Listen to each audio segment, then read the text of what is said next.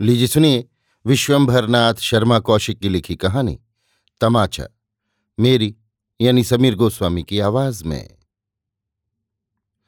नवाब मुइनुद्दौला पुराने नवाबी खानदान के हैं। उम्र पैंतालीस के लगभग है। इन्हें पचास रुपया मासिक वसी का मिलता है और एक मकान भी है, जिसका मासिक किराया पच्चीस रुपये के लगभग है। जिस मकान में नवाब साहब रहते हैं, वो मकान भी उनका निजी है। नवाब साहब के परिवार में चार प्राणी हैं। एक वो स्वयं, दूसरी उनकी पत्नी, तीसरी उनकी षोडशी कन्या, चौथा उनका पुत्र, जिसकी अवस्था उन्नीस वर्ष के लगभग है और जो इंटरमीडिएट का विद्यार्थी है। एक अफीमी नौकर है। नवाब साहब स्वयं भी अफीम खाते हैं और एक दासी। संध्या का समय था। नवाब साहब अपनी छोटी सी बैठक में विराजमान थे। बैठक में फर्श बिछा हुआ था। और दो तीन छोटे बड़े गाँव तकी रखे हुए थे। एक और दो कुर्सियाँ भी रखी थीं। इसी समय एक मियाँ साहब तशरीफ़ लाए। कपड़े लत्तों से ये भी कोई शरीफ आदमी मालूम होते थे। बैठक के द्वार पर आकर उन्होंने कहा, आदाब अर्ज़ करता हूँ। नवाब साहब ने उनकी ओर देखकर कहा, आइए आइए, आज किधर भूल पड़े?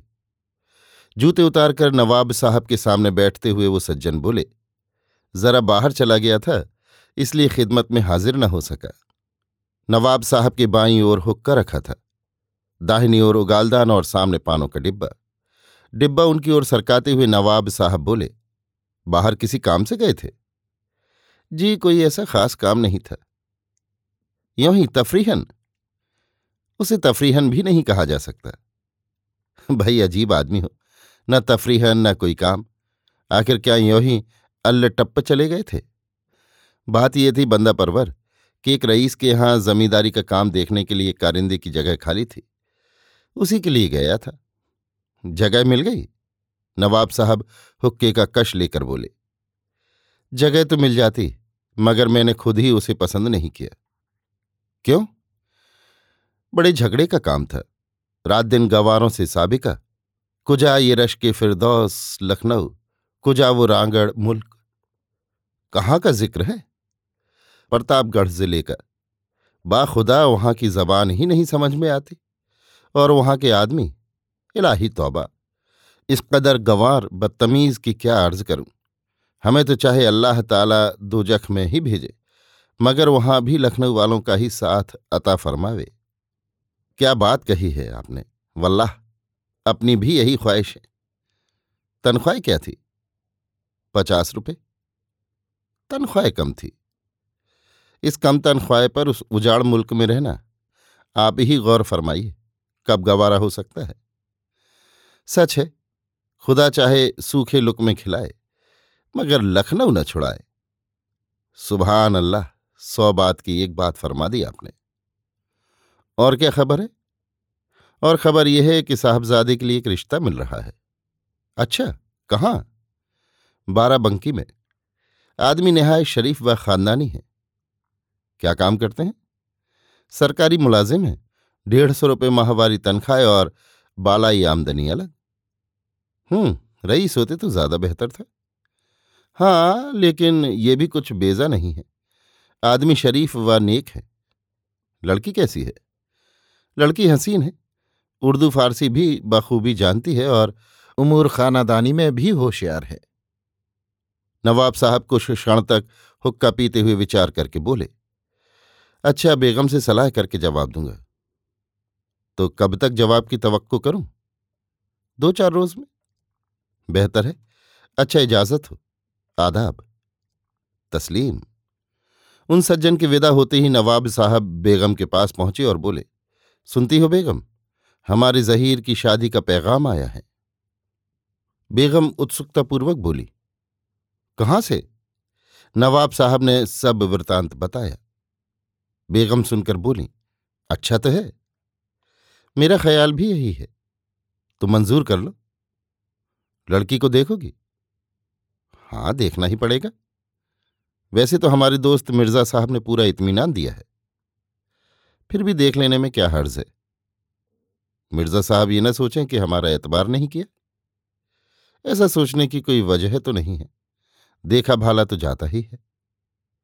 खैर, मैं उनसे बात करूँगा। जैसा मौका होगा वैसा किया जाएगा। तीसरे रोज मिर्ज़ा साहब नवाब साहब से पुनः मिले। नवाब साहब बोले, रिश्ता तो बेजा नहीं है। आपकी क्या राय है? लड़की देख ली जाए। जैसी आपकी मर्ज़ी, मगर मैंने इत्मीनान कामिल कर लिया है।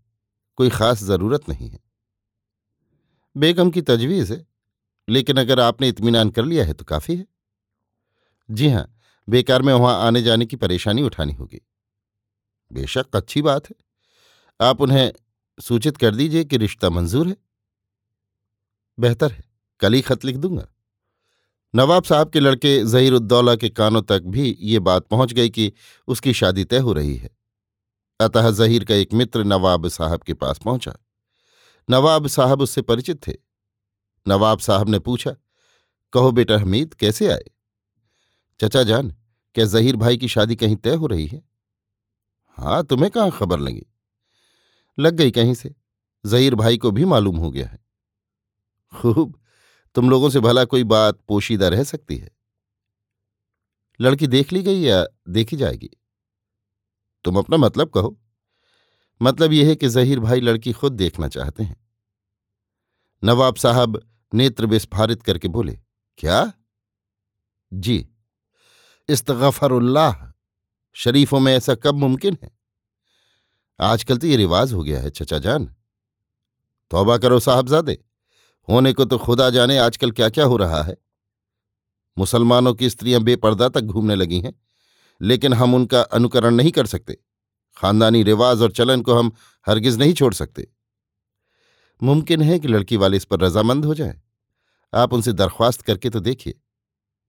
माज अल्लाह मैं उनसे दरख्वास्त करूँ? कोई हर्ज है क्या? मैं खानदानी रईस, नवाबी खानदान का और दरखास्त करूँ। हम लोग दरखास्त नहीं किया करते, हम लोग हुक्म देते हैं। ये तो सही है चचा जान, मगर अब वो वक्त नहीं रहा। अब इस अमलदारी में पैसा देखा जाता है, न कोई खानदान देखता है, न शिजरा।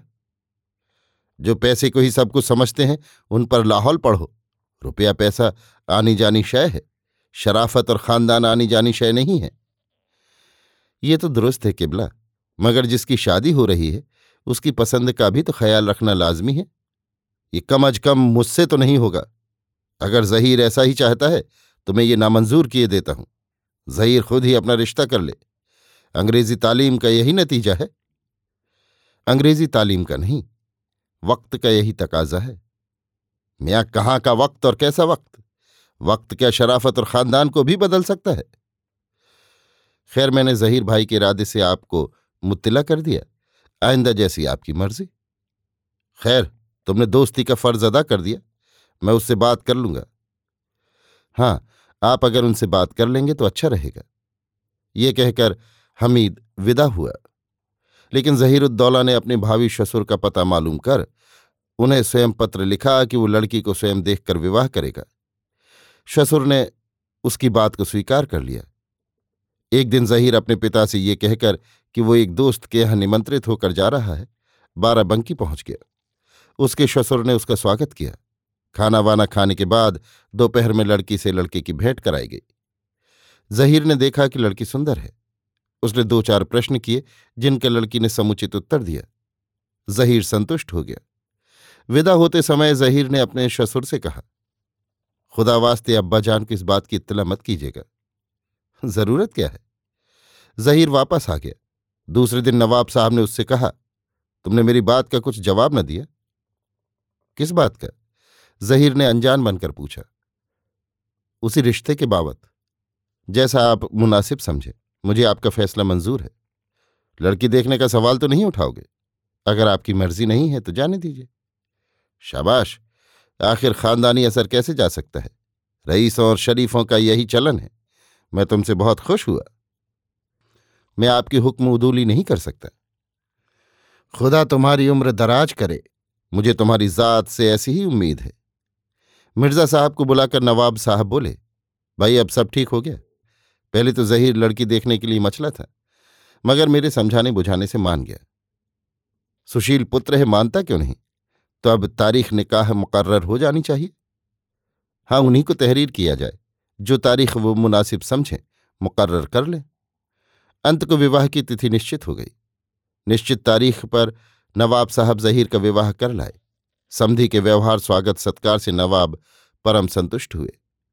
कुछ दिनों बाद नवाब साहब को मालूम हुआ कि जहीर लड़की देख आया था। पहले तो उन्हें विश्वास नहीं हुआ, परंतु जब उन्हें उसके प्रमाण मिले, तब विश्वास करना पड़ा। नवाब साहब मिर्ज़ा साहब से बोले, खैर, अब तो हो ही गया। मगर आजकल की तालीम पाए हुए लड़के बड़े अय्यार मक्कार होते हैं। खुदा इनसे बचाए। लेकिन मुझे ताज्जुब है कि शौकत हुसैन साहब, समधी का नाम ने ये बात कैसे मंजूर कर ली? मुसलमानों में खसूसन, शरीफ खानदानों में तो ये बात प्रचलित नहीं है। आजकल तरक्की व रिफॉर्म का जमाना है। इससे अब इसे ज़्यादा ऐब की बात नहीं मानते। शायद, मगर ताज्जुब का मकाम ज़रूर है। इसी समय एक मियाँ नवाब साहब के पास आए। कुछ इधर उधर की बातें करने के पश्चात उन्होंने पूछा, मैंने सुना है कि साहबजादे का निकाह बाराबंकी के शौकत हुसैन की कन्या से हुआ है? जी हाँ। आपने रिश्ता कैसे मंजूर कर लिया? क्यों? क्या बात है? नवाब साहब सशंकित होकर बोले, वो लड़की जो अपने यहाँ आई है, धीमे स्वर में, एक तवायफ की लड़की है। नवाब साहब बौखला कर बोले, क्या? जी हाँ। शौकत हुसैन साहब एक तवायफ रखे हुए थे। वो मर गई। उसकी उस लड़की को शौकत हुसैन साहब ने परवरिश किया और अब आपके यहाँ शादी कर दी। लाहौल वाला, मिया, मुझे तो उसी वक्त शक हुआ था जब मैंने सुना कि उन्होंने जहीर से लड़की की मुलाकात करा दी। मैं तो पहले ही जानता था। मैं तो ये कहते हुए नवाब साहब बेहोश होकर लुढ़क गए। अभी आप सुन रहे थे विश्वंभर नाथ शर्मा कौशिक की लिखी कहानी, तमाचा। मेरी यानी समीर गोस्वामी की आवाज़ में